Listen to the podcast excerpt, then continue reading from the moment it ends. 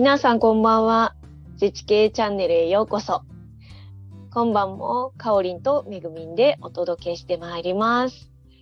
はい、今日のゲストはですね、もう私は個人的に大大大好きな、いつも優しいひとつやさんです。いらっしゃい。イエどうーイ。も、はい神奈川県救急者所属で、あの関東甲信越アライアンスの代表をしております、一つやです。よろしくお願いしまよろす。しくお願いします。はい、なんか、あの、私、ひとっぴって呼んでも大丈夫？当然です。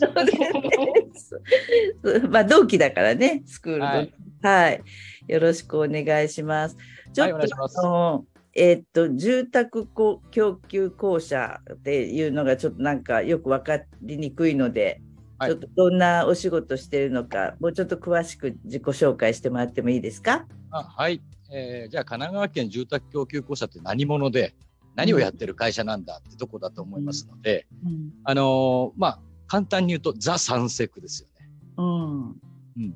で、特別法人になっていて、うんえー地方住宅供給公社法という法律があって、えーその法律に基づいて設立されている団体で、うん。えー神奈川県と横浜市、川崎市、うん。えーこの産業政が出資団体になっている、まあ、ザ・三セクですね。うん。で、あ、まあ、名の通り住宅供給公社ですから、えー戦後復興から始まって住宅団地を作ってきた、まあ、供給してきたという役割があった団体ですけれども、えー今はどちらかというと、作ってきて、うん、作ってきた団地、うん。住宅、うん等々、まあ、商店街とかもありますので、うん、そうした資産をうまく使いながら、まあ、新しい使い方も含めて、えー街を豊かにしていく取り組みをなしてくるのが役割になってきたのかなという感じですね。うん、で、住宅公社、あの、普通の賃貸住宅だけではなくて、えー高齢者向けの住宅、うん、まあ介護付き医療老人ホームにはなるんですけども、はいはいはい。はいそういった住宅の、えー経営もしてますし、うん。あと住宅の団地に付随する、うん。あの、店舗施設ですとか、駐車場ですとか、うんまあ、そういうのも含めて、まあ、経営管理をしてます。うん。で、ちょっと変わったところでは、まあ、県の、えー仕事だとか、行政機関の傍聴を作る。まあ、今でいうね、公民連携なのかもうん。しれないですけど、ただ、その建設住宅を受けて、うん、で、それをちゃんと我々でマネジメントして作って渡して、うん、で、そこの管理を受けていくみたいな流れのうん。こともやってたりもしますので、うん。まあ、ある意味、こう、行政のこう、オーダーがあれば、あそれに応じた仕事なんかもやっていくっていう役割もあるのかなと思ってます。うん、なんかあの神奈川とかねあの川崎とかその校舎があるところはイメージがあるんだと思うんだけど巨大だよねすごい巨大団地だよね。まあ、そうですね。UR の次に、あの、大きいのが多分。な何世帯ぐらい入ってるの？持ってるの？神奈川の場合はそんなに大きくなくて、ああのの、自己所有で経営管理してるのが約1万3000個ぐらい。すげえ そんなにないと言っても。まあ、公営住宅だとね、もっと数万個単位になってますけども、うんあのその経営管理してる団地を、まあ、うまく使って経営,、まあ、経営をしてるわけですよね。うんで、そこの上がりの中から、あ一部再投資的に団地再生だとか、うんえー地域共同事業みたいなこともやってる。うんで、もっぱら私の方は高齢者住宅事業部というところに、ああの所属はしてるんですけども、でその中でも団地ってもうどこもかしくも高齢化率高いんですよね。ねえ。ですので、まあ、高齢者施設を運営していくわけですけども、そこもグループ会社が、実は住宅公社が、あの作っていて、うんうんで、介護付き医療老人ホームの経営管理をしてて、うん。で、その作ったあの公社グループの団体が、うんシニアライフ振興財団という団体があるんはいですけども、はいはいはい。でそこの団体も私は兼務で、そちらの理事をやってたりします。おお、すそういう意味ごい。では、うん専門職がそちらにはもうごちゃごちゃいっぱいいるわけですよね。ある意味、プロフェッショナルのチームがそちらにはあるので、はいはそういったプロフェッショナルチームの方々と団地に少し滲み出て、うんうんで、一緒に、まあ、集会所を使って何かできないかとか、うんうん。商店街の一角を使って大学と共同事業みたいなのができないかっていうような、マネジメントもしてる感じですかね。その辺があれだよね。あの、この前のケーススタディブックの座談会で、はい、ああそうです。ね、あの詳しくあのいろいろ書いてくれてていろんなことやってるなと思って見たのでお手元にない方はぜひ一冊ご購入いただいて はい、ぜひぜひ。はい、いただけたらなというふうに思います。あの、ひとっぴ、ひとっぴのことをさ、みんながどう呼んでるかは知ってるよね、ひとっぴ。まあ大体知ってますよ。まあ大体知ってます。あの、連携会の松岡修造と言われまさにその通りです、まあ、応援団長って言ってもらえる。いやなんかもういつも元気だよね、もう本当に。だから私は公民連携プロフェッショナルスクールの同じ1期生だったからもう8年 ?8 年ぐらいだよね。前一緒だったけど、その時からずっと元気だもんね。すごい。うるさいですよ、うるさい、確かに。暑苦しさだけは負けないじゃないそうそう暑苦しい、暑苦しい。はいはい。なんでそんなに暑苦しいの？性格？性格なんでしょうね。別に飾ってるわけでもないし。子供の頃からずっとそんな感じ？あずっとこんな感じでしょうね。まあ、会社の中でもこんな感じですよ。なんとなく真面目じゃないですよね。会話自身が。なんと、はみ出し物ひょっとして。あ、じゃあちょっと、まあ、もともと完全はみ出してますね。そうか。はい。えー、そうか。なんかすっごい元気な人がいるけど、なんか、あの、さっきめぐみちゃんと話してて、なんか、一つ屋さんのことをあんまりちょっとこう最近入ってきた人は接点がなくって、あうん、知らない人も多いんじゃないかなとかって言ってたけど、結構でも、まめにスクール OB で出てきたりしてるよね。そうですね、特に最初の頃はずっと言ってましたよね。あのー、あのー、三宅姉さんもそうですけど。そうそう、なぜかしら。そう。で、行って叩かれ。そうで、どんどん行くたんびに叩かれ。そういうのを繰り返してきますね。で今でいう、こう、AC、今でいうと AC ですかね。まあ、そういったことも、らさせてもらったり、最初の頃はしてたので、ね、結構スクール生とダイレクトにつながる機会が多かった。そうだね。ちょっとその辺はもう委ねて、まあ、皆さんやりたいメンバーもいるし。ね、500人超えてるっていうから、すごいよな。すごいですよね。いやいや、最近、だから私もあのたまにこう覗いたりすると、その、私とかひとっぴの頃っていうのはさ、その、生徒がすごい少ないじゃん。だから会場も少ないからさ、はい、みんながあの講師を捕まえに行ってたんだよね。ああ、そういうのありました、ね、講師、コーチ陣がトイレに行けない問題じゃないけど、みんな次から次から並んで自分の進捗状況を聞いてもらいにこう、みんな行ってたもんね、取り合いみたいにね。出ましたよね。うん、今、ちょっとアシスタントコーチがいるからかな？うん。なんか。結構がむしゃらにこう何かしたいっていうメンバーが一期生多かったですよ。確かに。そうだね、うん、プロフェッショナルスクールが立ち上がったばかりで、うん、謎じゃないですか。謎謎。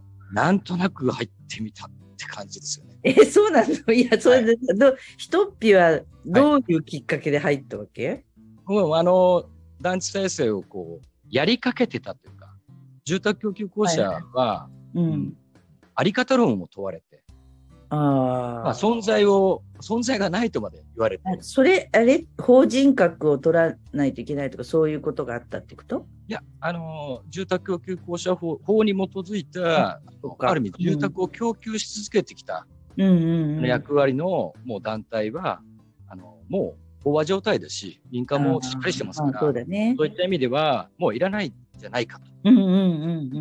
でそれが問われて、じゃあ民営化するかしないか。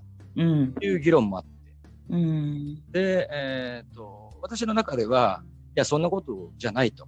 うん、あの公的な色を持って中あの三あの第三セクターとして、法からもつなげられるし、民ともつなげられるし、自分たちも民だし、うん、稼がなきゃいけないわけですから、そういった意味では役割はまだまだあるんだろうと。うんうんで、それをずっと考えてたんですよね。うんで、ちょうどその頃、こうなんかもがいてた時に、うん、あのうちの会社のメンバーが、あの、PPP の、あの、東洋大学の本あ経過程に、あ、はい民営化検討してる最中で一人送り込んだんですよ。うん。うん。あの、アライアンス会員に今なってるんですよ。うん水上さんっていうたんですよね。うんうんうんうんで、彼からまあいろんな話を聞かせてもらって、なんか楽しそうだなと。もともと仲いいですから、うん。そういった意味で、あ俺もちょっと東洋大学入ろうかな。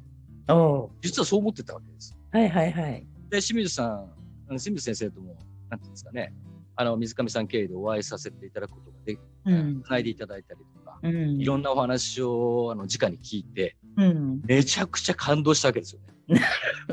熱い、熱い一っぴが感動したらどうなるんだろうと。ねもう、清水先生、なんだこの人はぐらいね、あの結構グッときたものが当時、あり、確かにあったんですよ。うん。で、じゃあ行こうかなということで、ねうちの妻にも相談したわけですよ。うんうんうん。約200万ぐらいかかるけど、うんうん。貸してくんないかって、直談判したわけです。うん。うん、そんなに言うなら行ってこいまで言われたんです。おう。で行く気満々だったんですよ。うんうん行く気満々だったところに、ポコッと出てきたのが、うん。うん。公民連携プロフェッショナルスクール。謎のスクールが打ち出された。でスクールだったよね。そこを見てみると、ん？清水先生もいるし、お、うんあ岡崎さんがいて、木下さんがいて、うん。わあわ、これまたなんかすごいメンバーが、うん。あの、新しくこうスクールを開くっうん。ていうところが打ち出されたので、うん。それで、おお、これはなかなか面白いのが始まりそうだなうん。うんで、あの、費用面もそっちだと、200万に比べれば、そうよね。え当あの自腹としては結構個人で言ってるのは大きいは大きいですけど、規制はだって今の半額以下だもん。ですよね。うんで、ただ30万だったから、それぐらいの時に飛びついたわけですよね。そう。そでう。で、入ってね、びっくり。まあ、学校といえば、うんなんですか、教えてくれる。うん。学びに行く場所だ。うんで、学んだものを活かして、自分に持ち帰っていくよ。まあ、簡単に言うとそんな感じだと、うんイメージをしてたんですけども。行ってびっくりですよね。で、びっくりだったよね。なんだこれはと。とことん怒られ。うんえー当時あの、これ言っていいかな。プレゼンテーションする機会が、たまたま設けさせて、あの、機会があって、うん。えっ、と、なんか話させていただいたんですよね、団地のうんうん。的なことを。うんうん。で当時のオーダーが、えっ、と、3人で、なんですか、民間事業者でもこうでもいいと思うんですけど、うん3人くらいで小さいチームを組んで、うんことを動かしていく。それを持ってこいっていうお題だったんです。うん。かそんなバカなっていうお題だったんですけど、まあ、まあそうするとある程度小さい取り組みを見落としていく。うんで、あの、共同できるパートナー、仲間と共にやっていくっていうことを多分主眼に置いていて、うん。多分あの、あの、リノベリングさんがやっている、うん。えーものもそうかもしれませんけども、うん。街に点をこう打ちながら繋いでいって、エリア全体をこう活性化させていく。っうん。ていうことの流れが当時、あの、リノベーション街づくりがそうですよね。うんうん。そんなのがあったので、あ、そういうことなのかなと思って、うん商店街の一区画を、うんうんをちょうど私が動いてる若葉団地で、うん踏み落としたところだった。うんでそこの施設でこういうことをやっていく。ある意味小さい取り組みを発表したんですよ。うんうんそうしたところ、うんえー木下さんから言われたのが今でも忘れません。うんそんな提案してるからいらねえって言われる会社なんだよってドーンって言われて、涙目ですよね。マジかこれは。マジかこれはという。で、あの、あれ？消えちゃったよ。あれどっか行っちゃったよ。ひとっぴー。謎のその、な何が起こったんだ？興奮しすぎて何か起きちゃったんですかね。多分ねなんか皆さんすいません今あの収録中なんですけど突然ひとっぴが消えてしまいました。初めてのことですね。初めてのことですよ。ものすごい興奮してボルテージが上がってきてるところだったから、ショートしちゃったんじゃないかな。ねえ、パソコンが。パソコンが。そう。めぐみちゃんもあったという、そうそうそう。でそれはあの私はプロスク時代に。ロスク時代。パソコンが木下さんの方向けるとフリーズしてしまうみたいからそのそういう場面を説明しようとしたからひとっぴのパソコンがフリーズしたのかもすごいですね。これは狂犬病に感染してるんですよ、パソコンが。狂犬病に感染したんじゃないかと思ひとっぴ。あの今や、やばいこと言ったんで、一瞬退席させていただきました。まあ、それは冗談ですけど、まあ、そんなことを、あの、結構、劇的なスクールだな、ということを覚えてます。で、やっぱ当時からは、もう少し面的なことをやらなきゃいけないなっていうのは、思いも持っていて、うん、で、団地の中で何をやろうか。うん、で、塩漬けになった土地があったっていうのも発表の中の一部には入れてあったんですね。でも、表立ってまだ事業っていうことを公にしてなかったものですから、なかなか言えなかったものもあって、で、あの、いろんな取り組みをしながら、横浜市さんとも共同させていただいて、連携協定を締結して、で、その後、住民と共に、あの、ある意味こう、団地特有の、えー、街づくりバイブル賞を作ったわけですよね。バイブル賞みたいなのを作ったんです。うんうんうんうん、で、未来づくりプランといって、うんうん、将来像を描いて、えー、例えば、ようん、悠久不動産、まあ、悠久土地、土地が持ってる事業用地があって、うん、塩漬けになっていた。で、都市計画の網の中で住宅しか作れなかったんですよ。ああ、なるほど。うん。飽和状態になってるのに住宅作るのはバカだって話もありますし、うんうんえー、今からその住宅は必要だってことでもないと。そうよな。で、都市計画変更するには我々が勝手に変えられるわけでもないし、そうだね。うん、で住民の皆さんと共同しながら街を作っていく。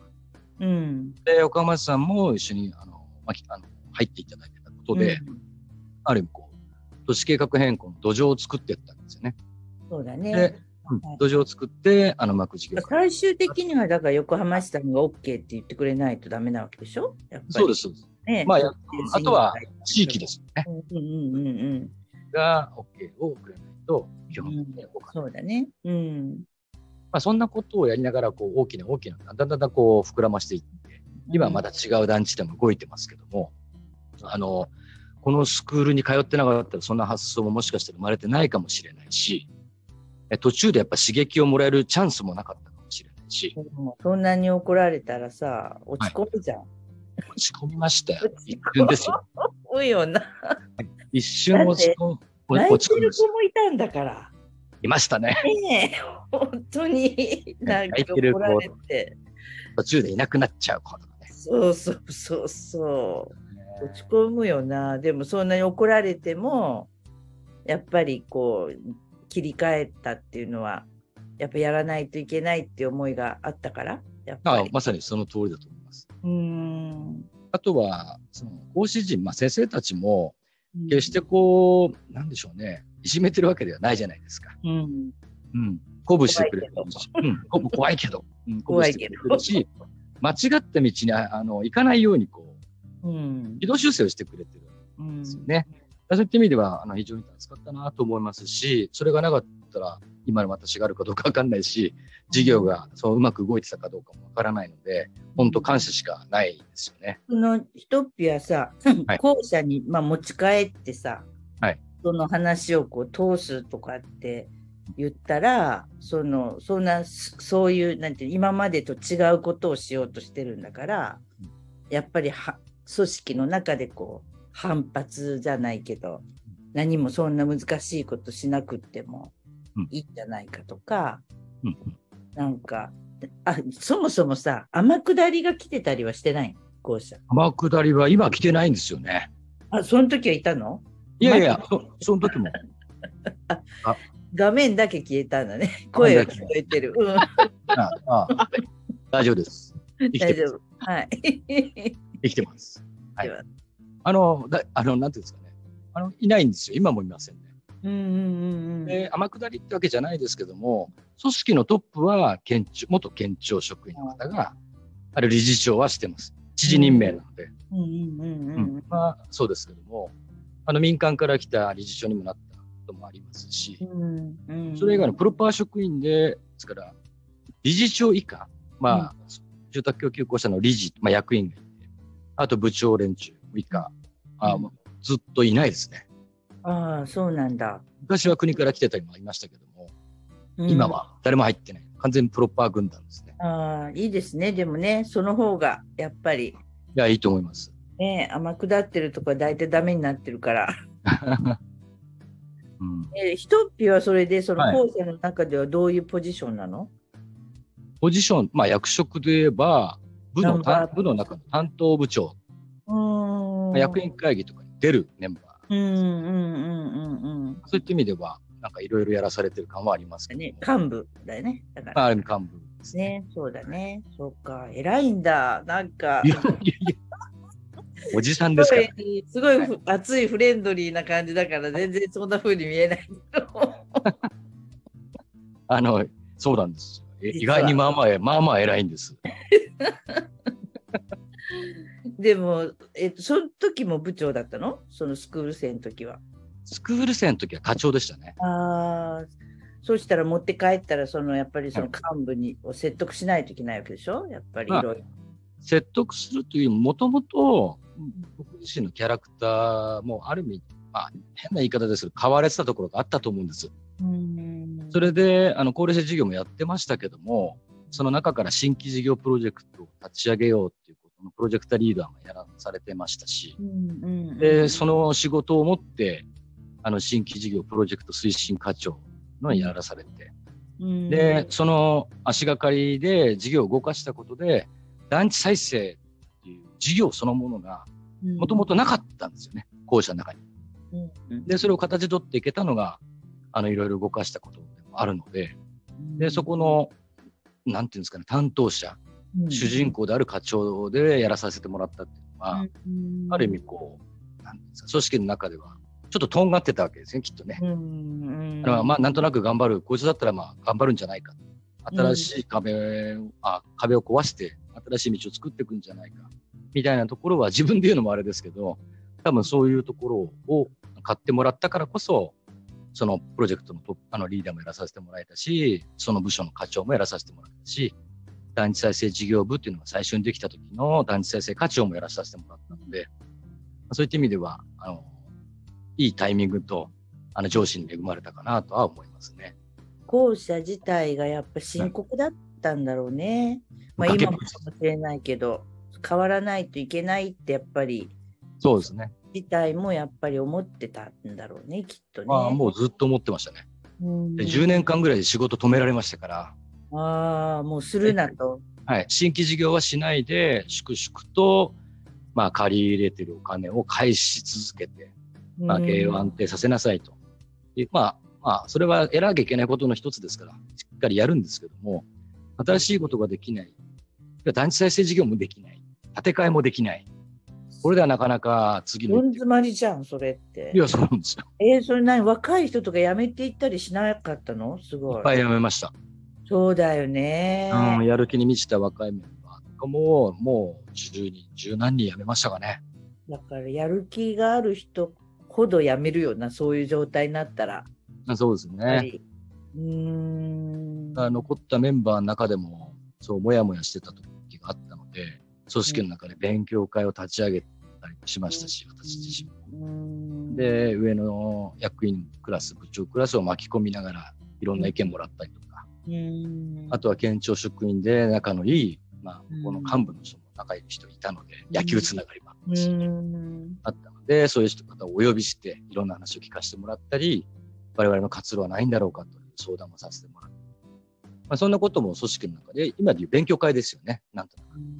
そういうこともずっとやってきたりしてましたんで、ある意味、あの、スクールで言ってることとか、皆さんがやられてきたこと、同じようなことをちょっと前になんかやらされてたとか、やったとか、あったなと思います。そのドヨーンとした感じになるじゃん、やっぱり。そう仕事をするなっていはう巨大組織の中でさ、そであんな風にこうパッパラパッパラって言ったらなんか明るく 多分あんな感じの人っぴで多分職場でもいるんだろうなと思ってあまさにそうですね。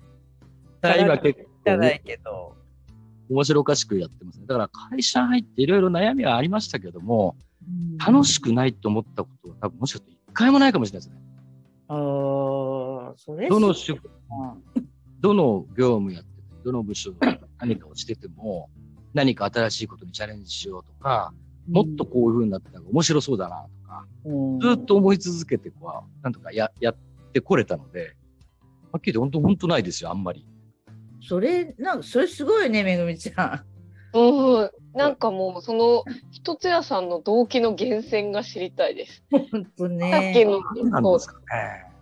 うん、たのなんどんな状況でもその楽しくできるってはい本当になかなかできないうん。ことだし、さっきのね苦しい環境の中でも折れずにやり続けられるその若い人も辞めていくぐらいなのに、それでもやり続けられる源泉エネルギーの何なんですかね？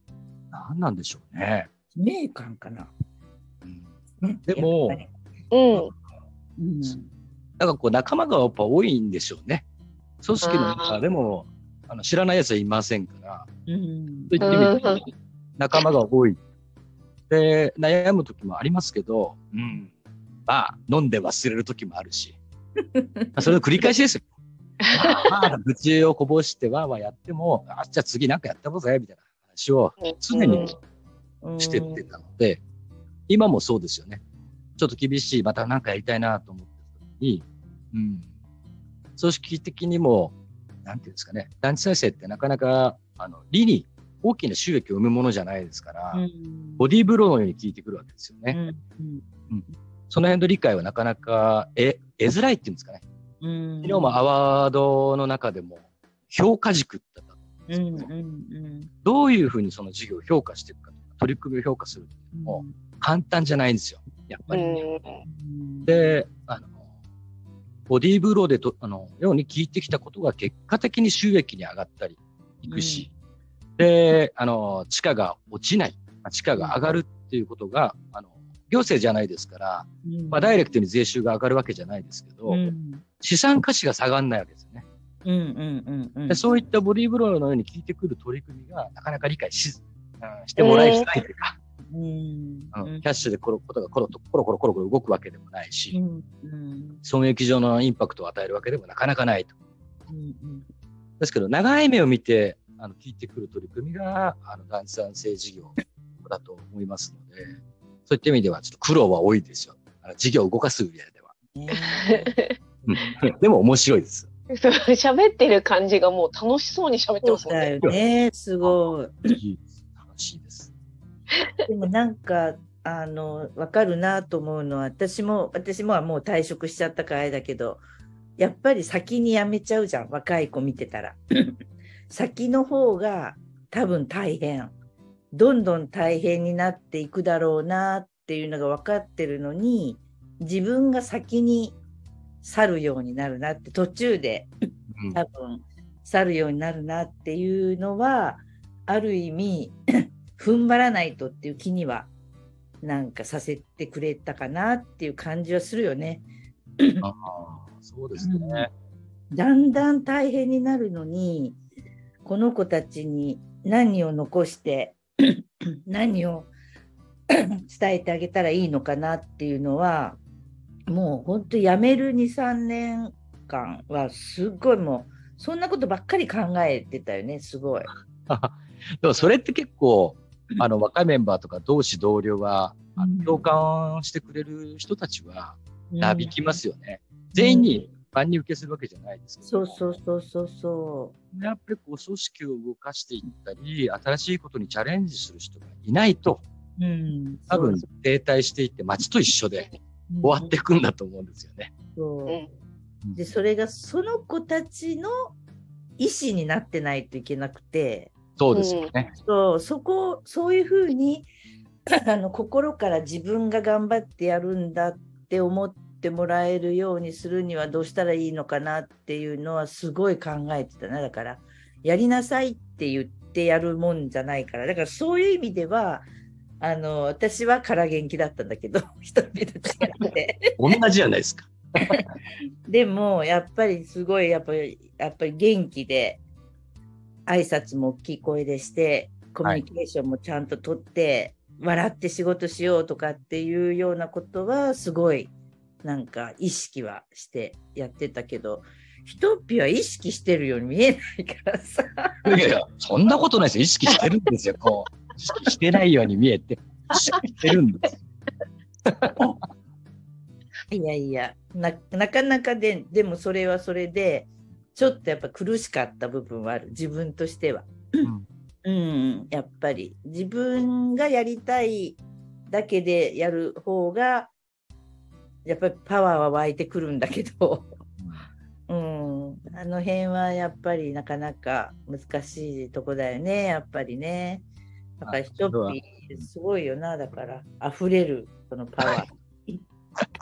やいやいや、あの面白おかしくやってますけど、でも悩みはでも今、あの、三宅さんがお話ししたのと同じですよね。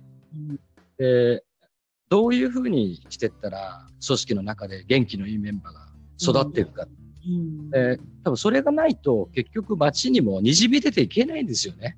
うん、そうなんだよね。で、その原動力になるのが、やっぱ職員であって、それが職員が地域全体をマネジメントできる資質を持っていかない限りは、街に出てった時に、仲間になってもらえないわけですよ。うん、そうだね。こっちが本気で目がキラキラしてやりたいことをちゃんと自分の口できちっと喋れないと、うん、あの、共感も得られないし、本気度も伝わらない。でですので、あのそういうことをまあ見せてるというか、で、僕自身も組織の中からこれやれあれやれ地域出てこうやってこいなんていう人は一人もいないわけですよ。一人もいない。一人もいないけど、やってるんですよ。はいはいはい。ですから怒られ、怒られるっていうか、お前またそんなことやって本当に平気なのか、とか、うんうんうん、お前がガンガンやると他のやつがついていけないんじゃないか、とか、うんうん、お前が抜けた穴が今度は埋まらなくなっちゃうぞ。うんうん、まあ、あるあるなんですけども、うん、まあ、そういったことを言う人は結構多いですよね。うん、やらない理由になっていっちゃうんですよ。そうだよね。引き継げないものはやらないとか。うんうん、そんなこと言ってたら、地域終わっちゃいますよね。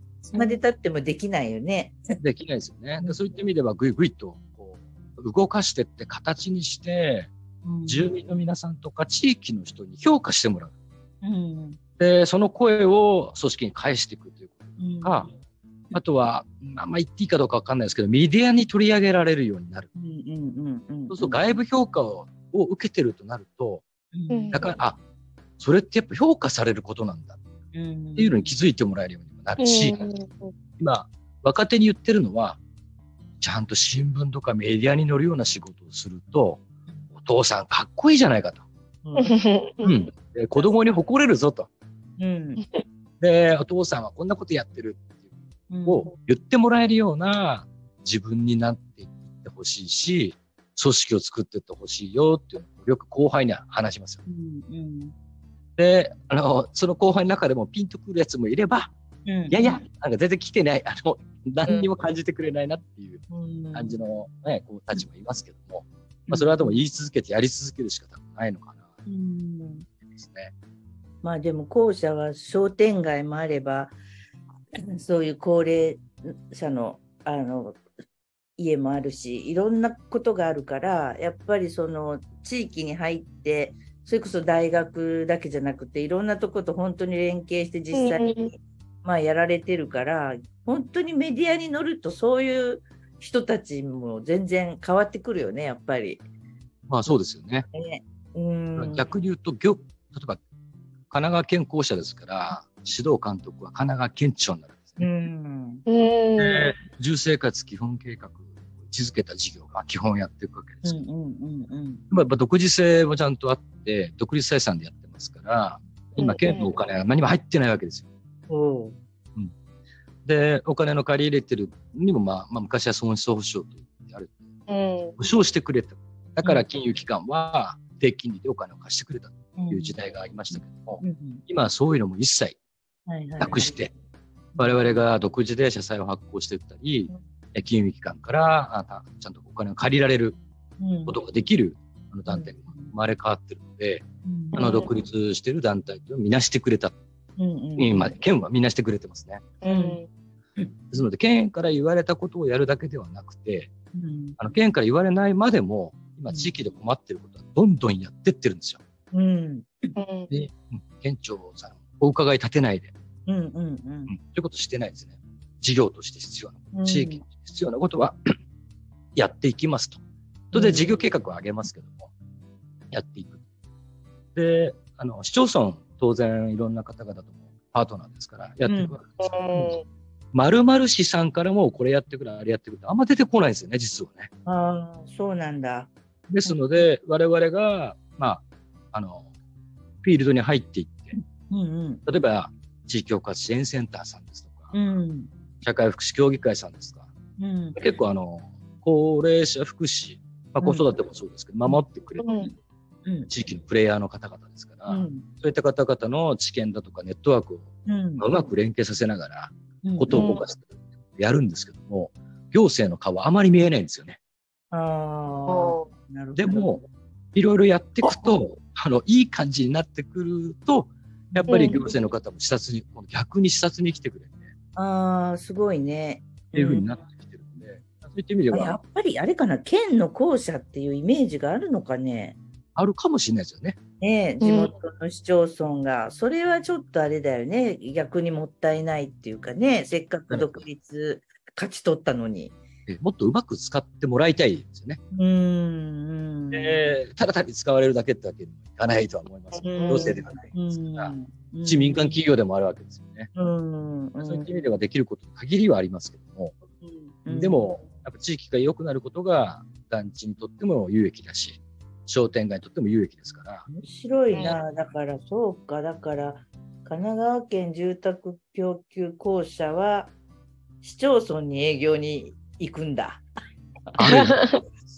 ねえ、それいいね、それ、すごい。うーん、面白い。ハブ役なんですよね。うーん個社が全てやるわけじゃないですから、うんあの得意分野を持ってる方々に、フィールドをこう用意するというか、一緒になって動ける環境を整えて、で、地域の課題に対して取り組んでる流れを今、どんどんどんどん作ってるわけですよ。そうか、すごいな。結構意外にいい感じ。じにはなりつつあこれっ。てさ、住宅公社以外にもさ、県、都道府県っていろんな公社を持ってるから、はい住宅以外でもそういうことになってるのかもしれないね、ひょっとしたらね。ちょっと壁があるっていうか。あの、なり得るんでしょうね。うーん。頑張れば、あの、中間セクターとして、あ今、うん地域が困ってるうところもあんりますから、うんあうまくこう、地域マネジメントができる役割を、まあ公的、行政でもないし、うん完全たる民間でもない中間セクターだからこそできるものそうだよね。というのはあうんると思いますよね。ある程度、だから市町村からするとさ、割とこう、一般の民間よりもちょっとやっぱ信頼ができるというか、はいそういう意味では、組みやすいはずなのに、なんかちょっとそうなってるっていうのはもったいないね。なんかどんどんできそうだね、これからね、そういうふうに考えたら。そうですね。このエリアの、うん、ま、〇〇資産と、うん。で、このエリアでは〇〇資産と、うん。いろいろやりながら、まずあとはそこで、基本業務委託を受けてるじゃないですか。うんうん。社会福祉協議会もそうだし、地域とか支援センターもそうだし、うんうんそういう業務委託の受けてるのは、ある意味行政マンと同じですから、うんうん。そのメンバーの皆さんと一緒にやることであれば、ある意味行政の方と一緒にやってるそうだとはよね。思いますので、うん。まあ、そんなのどんどんどんどん、うんやりながら地域の人たちと一緒にワイワイ楽しくやってると。うんまあ組織の中も同じですね。何かあるとき、ワイワイ楽しくこうフィールドを作って、関わりしろを作って、いろんな人を巻き込んでやるとか、で、地域に出てても同じかなって今、動いてて思いますね。最初はそんな簡単にいかないんですけど、話してったり、行動してったりすることで、あの、一つやって人物も理解してくれるし、うん。あと、住宅供給公社っていう組織自身も理解をしてくれるし、うん。で、あの、簡単にはいきませんけど、1年後、2年後、3年後ぐらい、タームではいい形になってくる。うん。そのそのその繰り返しをやっていくことになるかなと思いますね。なあ。なんかちょっと解像度が上がったわ。要求校舎のすっごい、また真面目になっちゃいましたね。まあなっちゃいましたね。ちょちょっとあれだよな。時間もあれなん時間がも そうちょっとちょっとあの関東アライアンスの様子をちょっと教えてよ。どんな感じなのか。まあ、関東甲信越アライアンスの様子ということで、まあ、コロナ禍もあったので、まあ、活動そのものが厳しかったっていうのは実態像ではあります。うん、ですけども、うん、去年、一昨年ぐらいからちょっと動こうっていうことで、まあ、去年ぐらいから、あの、地域でいろんな取り組んでる方々を、まあ、取材に行くがてら、うん、あのー、企画はツアーを組んで、うん、まあ、熱海にもですね、めぐみさんのところに行きましたけども、うん、熱海に行ってみたり、うんうん、えー、っと、千葉朝日、朝日の方の、まあ、長井さんのところにも、うん、お日様テラスにも。関東アライアンスってむっちゃ人数多いじゃん。ね。多いです。で広域なんですよ、ね、また。そうだよ。結構大変なんだよね。そうです。かなり広域なんで、あのー、この間もね、宮城さんにも来ていただきましたけども、ビジョンミーティングするときに2会場作ったわけですよね。うん、そうだね。あのー、東京方面でやるのが一つと、うんうん、もう一つは、じゃあせっかくなんで、新潟を拠点、新潟も結構メンバーがいるので、うんうんうん、で新潟の方を拠点にして、あの、柏崎の、えー、飯塚さんにお願いして、うん、そこを拠点の見学会ツアーを組んで、そっちでやってみたりとか、まあ、いろんなところで活躍してる人、結構でも関東甲信越ハライアンスって、まあ、どこもそうかもしれませんけど、結構みんなしっかり事業をやってるんですよ。うん。はいはいはい、そういうメンバーの集合体になっていて、うん。まあ、完全に一枚岩でこれやろうとか、うん、例えば FM アライアンスとか、クリエイティブスクールとか、うん、あの自治権の中の事業、まあ、アライアンスっていう形まで行ききれてはないかもしれませんけども、うん、一人一人が結構強いんですよね。うんうんでその集合体が今関東工事アライアンスでどんどん仲間が増えてきてる。だから案外、その、何、60人ぐらいのもっていうのかな。60人ちょっといますね。だからさ、そんなに多かったら、その、はい、みんなが何やってるかお互い知らなかったりするよね、やっぱり。しますよね。ね、なんか岡山なんかさ、もう10人ちょっとだから、はい、そういう意味では何やってるのかお互いがお互いを知ってたりするんだけど、60人もいると、なかなかその辺は難しいよね。そうですね。だから一発で全員で何かしようっていうのは結構難しいですよ。うん、逆にネタは尽きないっていう話よな。そうですね。だからエリアエリアで例えば熱海で何かしますよってツアーを組んでも、まあ、遠くから来る人もいますけど、ある程度距離も限られてるメンバーが集まってくるし、うん、で、お日様テラスってまあ、まあ、千葉の奥地ですよね、ある意味ね。えそこでやるって言っても、そこで来るメンバーは違いますし、うん、で、柏崎でやるよって言ってもメンメンバーが違いますし、うんうん、そういった意味では、行くところ行くところで小さいこうメンバーがあの集まるメンバーがいるので、ゆるくはつながってるんですよね。で、その中でも、今ちょっと動きがあるのが、まあ、えー、自治系の中でできている、うん、あの、公務員力養成講座。はいはいはいはい、まあ、人を育てるっていうことですよね。うんうん、で、その講座なんかも、まあ、宮下さんも高橋さんも入りながら、いろんなメンバーが関与してってます。そうだよね。あれってみんな関東のメンバーか。全員。比較的多いです。あ全員じゃないですよ。比較的多いです。うん比較的多くて、で、今回やったやつはほぼ関東のメンバーだけでやってますかね。うんうん、で、また多分秋とかにもやるんだと思うんですけど、うん、あそれはそれでチームが出来上がってきてますし、うん、で、そこにまた応援するのもあったりするので、うんうん、あの、それほどなんかガツガツはしてないけれども、うんうん、いいネットワークをちゃんと作れてるのかなとは思いますよね。うん。で、今度また新しくいろんなメンバーが入ってきてるので、うん、まあ、そのメンバーの皆さんも力のある人だらけですから、うん、えその方々とみんなでね、ワイワイ楽しくやるきっかけを作ろうっていうことで、10月の20、21日に、うんうん、まあ、関東甲子園アライアンスサミット。あ、サミットやるんだ。やるんややっちゃうんですね。うん、で、あの、ぼちぼちはあのゆっくりアナウンスはしてきますけども、うんうん、20日の金曜日と21日の土曜日と2日間かけて、うん、はいはい。あの企画は立てていこうな、いこうかなと今思っています。そそのサミットっていうのは、関東甲信越アライアンスのこういろんな事例をまとめてこう見れる感じ？いや、あの、サビットも一つは、まあ、あんまりポーンと公表はしてませんけども、一つは、うん、あの、地域自治がだいぶ衰退して、どこの歌詞もそう衰退しているので、うん、あの、ネイバーフッドデザインを、本を書かれた人とはの荒さん相談していただいて、うん、一緒になりながら、うんうん、地域自治を考えていこうと、っていうような企画を、自治系ですから、地域自治をどんどん、より良い地域自治を、うんうん、あの、いろんな地域に作っていく。それをネットワークするっていうのが多分、まあ、自治系の多分根幹にあったはずなので、まあ、それにも絡んでいけそうだなっていうことで、ネイバーフットデザインかける地域自治みたいな、うん、あのじゃあ自治系かな？みたいな形の、うん、をテーマにしながら一つ、うん、あの講演会的なセミナーをやってみようっていうのが一つですね。もう一個はあのアライアンスのメンバー、まあ、全員に参加していただいて、うん、もう一人ショートプレゼン全員やる。来た人全員プレゼン大会。まあそんなこともちょっと企画終わるんかい、それ。何人来るかによっては時間が長くなるし、まあ、面白おかしくやってる、人なりを知るっていうことと、うん、あと誰が何かやってるってことが目に見えてくると、会話も生まれるでしょうし、うんそね、そこから新しいネットワークとか、事業が生まれるかもしれませんし、うん、お互い有益にもなるんじゃないかなと思う。ので、まあ、そういうことをやろう。で、まあ、年一回そういうサミット的なことをやる。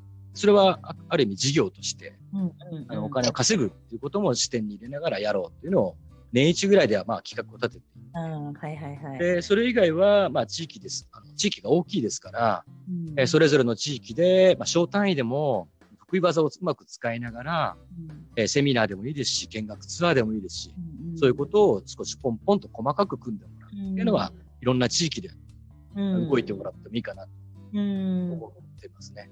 なるほど。なかなかさ、広いし、それ東京に行った便に見ようと思っても、たくさんあるから見切れないんだよね。見切れないですよね。あの関東甲信越はあのそれこそなんか発信してほしいなってすごい思う、うん、その遠くのアライアンス会員がどうやってるのかこう見れるような機会とかがさ、うん、あるといいのかなと思ったり。なんかねテーマ別にそういう風な動画配信がいいのか何がいいのか、うん、ちょっとうんああそれもいいかもしれないですよね。ねうん。せっかくみんないろんなこと頑張ってるんだから、うん、まあ、言えないことは言えないの部分もあるかもしれません。けども、うん、やっぱ取り組みのヒントになることは多分いっぱい皆さんやられてたりするし、うん、応援してくれるメンバーもいっぱいいるし、まあ、そういった意味ではあのいい仲間たちなんだろうなとで、これは別に関東甲信越アライアンスだけじゃなくて、まあ、全国各地にいる、えー、自治系のメンバー、みんなそういう資質を持ってるメンバーだと思うので、まあ、うまくこう、つながっていけるといいんじゃないですかね。うん、そうだね。そうか、なかなか。あもう満腹だわ。すごい校舎の勉強になったわ、今日は。ガチ仕事の話になっちゃった。いや、なってしまったな。おかしいな。いつも真面目なんで。基本が真面目なんですいません。そうなんや。毎回そうなんよ。毎回さ、ゆるゆるやるから飲んできてとか言いながら、飲んでもこうなるっていう。姉さんが真面目なんですよね。多分ね。から。いやいや。まあでも、砕けた話って言っても、いい加減なことばっかやってきたってことですよ。アルバイトもいっぱいありましたし。まあまあね、人の言うはいはい聞くタイプじゃないからね、みんなね。いろんなことやってきましたって感じです、ね。あと、あと野球部の今、監督もやってます。あ、すごい。え、野球部野球部が大人の野球部？大人の野球部ですね。住宅校舎には野球部があって、うん。その野球部を、あの、入社した時から巻き込まれてやって。えひとっぴ野球してたの？若い小学校の頃までですよ。小学校ぐらいまで好きだったんですよね。たまたまやれやってなかったんですけど、まあ、大学なんかもこう草野球的なこともしたりして、うん、で、あの、校舎に入って野球部に入って、今監督もやってたりするので、そうか。そういった意味では、そこからも仲間ができてるのかもしれないですよね。なるほど。はい。とにかく動き回らんとダメだっていうことだな。ですね。今あった方がいいです、ね。動いてるじゃないですか、姉さん。いやいや、最近ちょっと引きこもり気味なの。嘘いや、先週あったばっかりだから。たまに出るけど、たまに出るけど、そうなの。いやいや、本当に。なんかまあ、ありがとうございました。ちょっと、ね、ありがとうございます。関東アライアンス、いろいろこれからあるみたいだから、また皆さんも注目していただいてね。はい、はいあのひとっぴさんは話しやすいので皆さん 話しかけて。はい、はい、もうどしどし。どしどし。ですから。お 待ちしてます。はい、はい、でえー、っと次回。次回は中川さんでございます。中川さんも不安が多いからね。はい。青いですね。爽やか。はい。中川さんも実は今回の、えーとサミットによご招待してます。そうですね。登壇、登壇、えー登壇者として、そうですよね。えうん入ってますので。そうそうそう。またその辺の感想も聞かせてもらわないといけないですからね。はい。なんで呼ばれたかわかんないとか言います。いやいやいや。はい。まあすいません。もう長時間になってしまいましたけど。はいいえいえありがとうございました。はい。ありがとうございます。また会おうね。はいはい、どうもです。ね。じゃあ、では皆さん、おやすみなさありがとうございますおやすみなさい。